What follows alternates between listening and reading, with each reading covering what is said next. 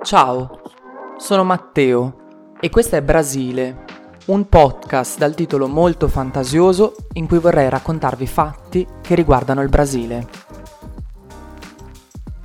Dunque, prima di iniziare questo episodio, ovviamente devo mettere alcuni trigger warning, ad esempio omicidio, razzismo, queerfobia e via dicendo. Dunque, Sicuramente Petra Costa è una delle figure più illustri in Brasile che è riuscita a mettersi in luce tramite il suo documentario, ad esempio, nella sua lotta alle ingiustizie, ma è inutile dire che in Brasile ci sono moltissime altre personalità che lottano quotidianamente dentro gli spazi politici, quelli del governo, del congresso e al, al di fuori di essi e oggi vorrei parlare di alcune di queste figure. Tratterò solamente di eh, quattro figure, difensori e difenditrici dei diritti umani ed esponenti della sinistra, perché costoro sono rappresentanti delle cosiddette minoranze. Tra l'altro su questo termine oggi si ragiona molto no? e si pensa anche ad altri termini che possono essere più adeguati, ad esempio le dissidenze e infatti è bene sottolineare che questo termine non si riferisce necessariamente al numero di persone che compongono questi gruppi, ma alla rappresentazione che essi ricevono nella società e dalla società.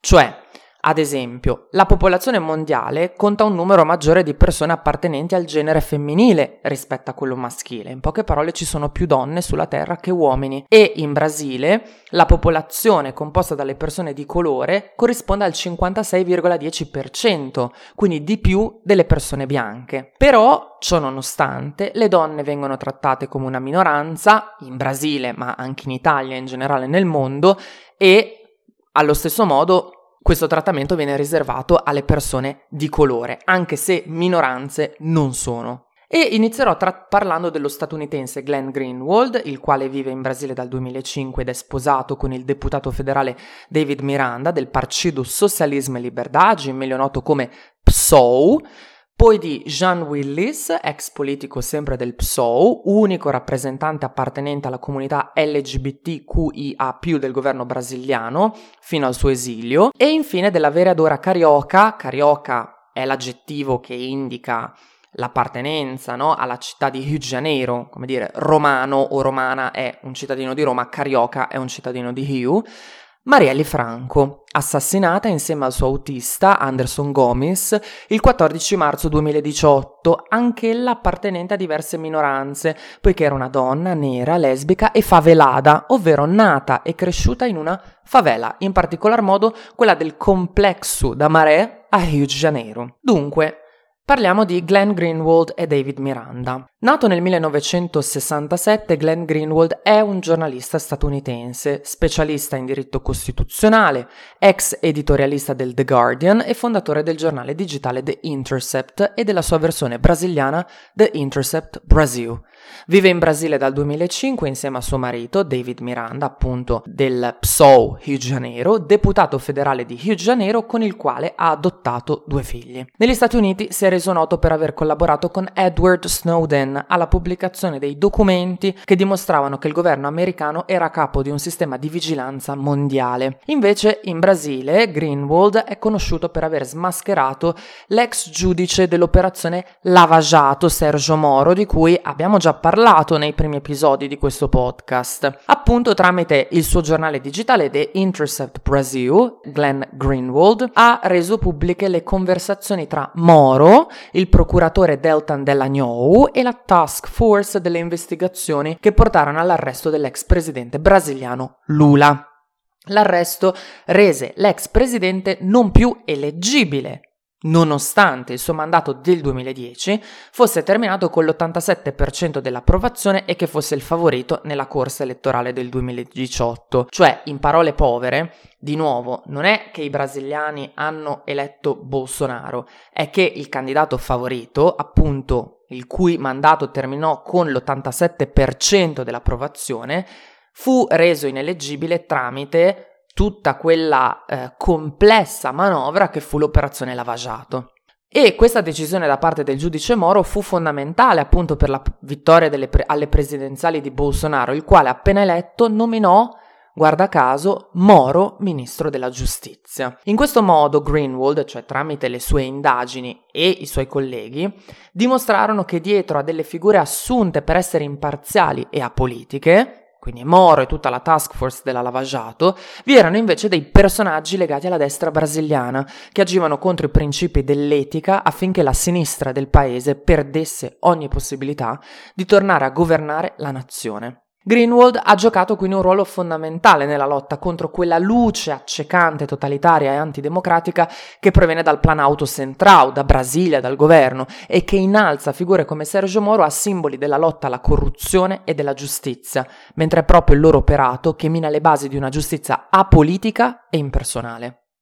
È importante sottolineare che nonostante Lula fosse già stato arrestato, Greenwald e i suoi colleghi hanno comunque dedicato il loro tempo alla lotta contro l'ondata antidemocratica che aveva investito il paese negli anni precedenti e lo stanno tuttora facendo. Il lavoro del giornale The Interest Brazil è fondamentale affinché venga fatta luce sulla rete di meccanismi corrotti che, come sappiamo, portarono alla caduta di Rousseff e Lula. Queste sono prove evidenti del fatto che Lula e Rousseff sono stati destituiti a causa di un'alleanza di forze che se non si fosse unita e non avesse fatto ricorso a strumenti antietici mai avrebbe potuto raggiungere l'effetto ottenuto. A causa dei loro mestieri, il giornalista Glenn Greenwald, il politico del PSOE David Miranda, cioè suo marito, e addirittura i loro due figli sono vittime di continue minacce. Infatti non possono uscire di casa senza scorta e hanno circa una ventina di cani nella loro abitazione affinché possano proteggerli.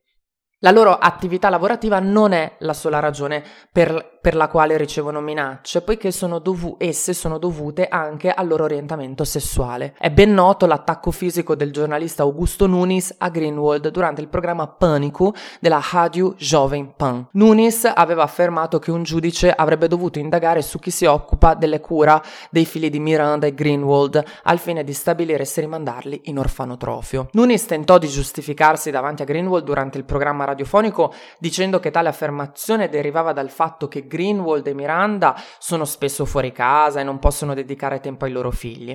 Ma dopodiché Greenwald eh, definì Nunes un codardo e come risposta il giornalista, il giornalista Nunes colpì lo statunitense in volto. Questa è ovviamente solo una delle situazioni più lievi e comuni che le due personalità, ma in realtà sintomo anche di tutta la comunità LGBTQIA, la comunità nera, no? Quindi è solo una delle situazioni che queste minoranze devono affrontare nel loro quotidiano. Ciò nonostante, sia Miranda che Greenwald continuano la loro battaglia con coraggio. La paura c'è, ovviamente, ma sanno che devono affrontare la situazione a testa alta, nello stesso modo in cui la presidenta Giuma Rousseff appare in una foto ai tempi della dittatura.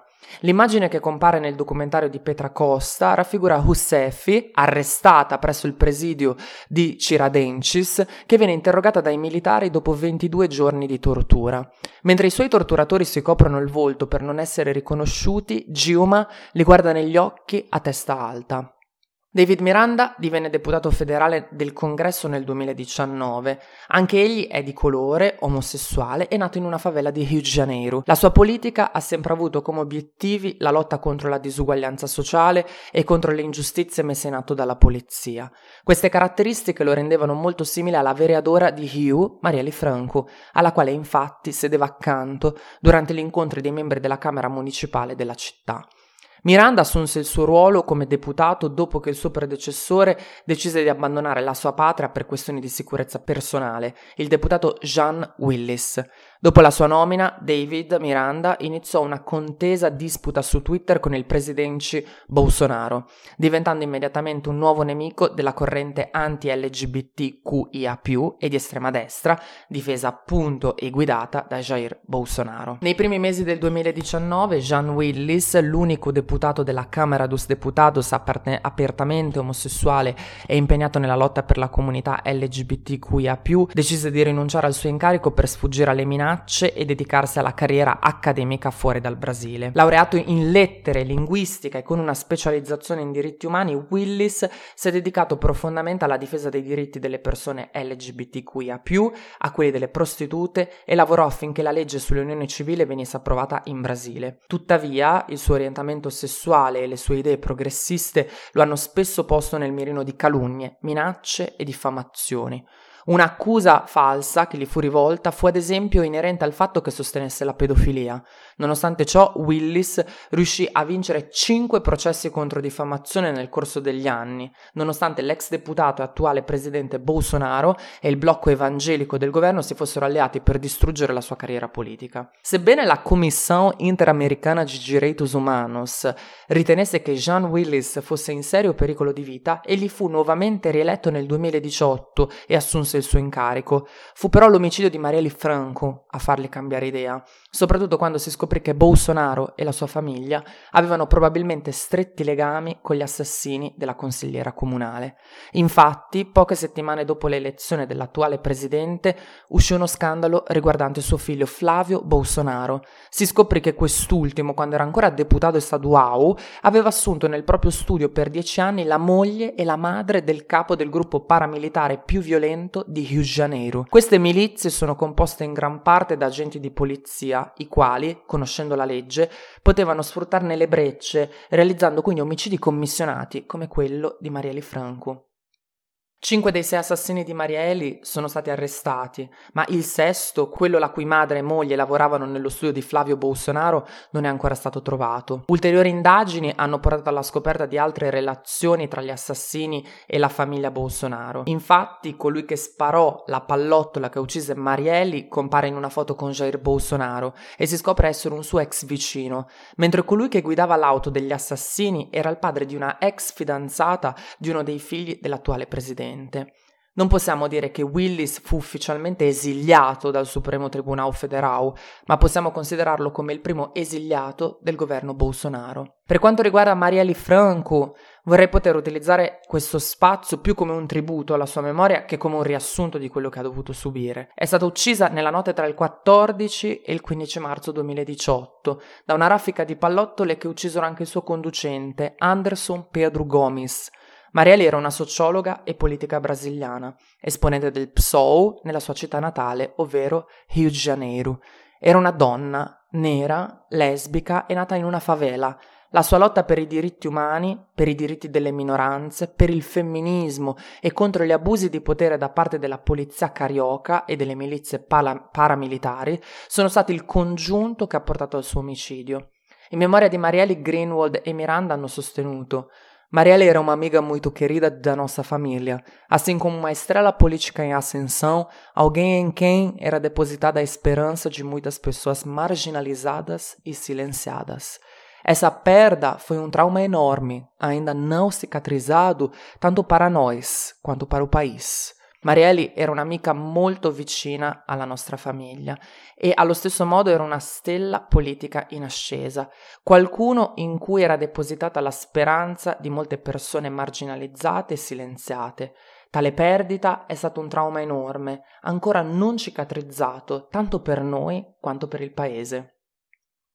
Il 15 marzo del 2018, un giorno dopo la morte di Marieli, viene pubblicato un video su YouTube dal titolo Marielle, composto dalle seguenti parole. Hoje eu saí do banho e a luz piscou, e vi na janela uma chuvarada, lembrei da TV queimada, mas mal sabia que o Rio de Janeiro chorava, mais uma mulher assassinada.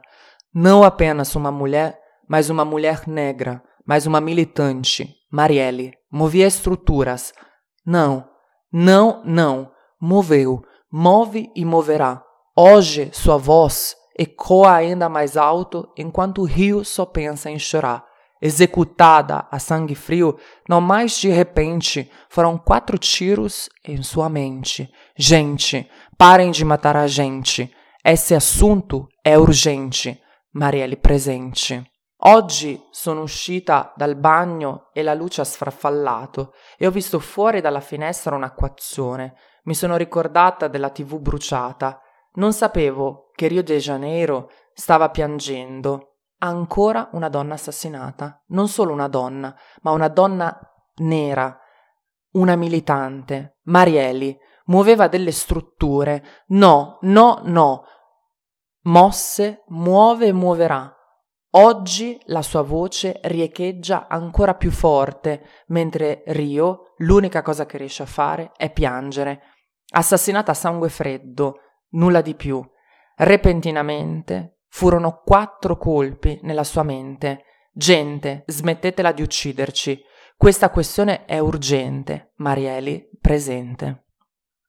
Il ritmo martellante del video, la ripetizione costante delle parole, come se ci fossero più voci narranti, l'oscurità in sottofondo, i diversi colori delle parole, il riferimento al sangue, la pioggia che scorre, rendono il video inquietante.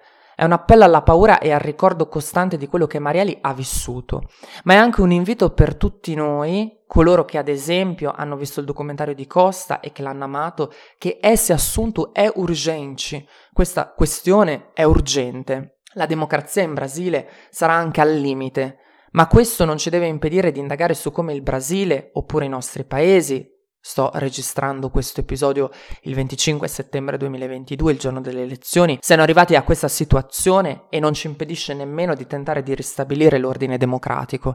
Il fatto che Greenwald abbia smascherato il più grande simbolo della giustizia brasiliano, il giudice Sergio Moro, è stato un intervento fondamentale per colpire le fondamenta di un sistema basato sui rapporti di favore come quello brasiliano.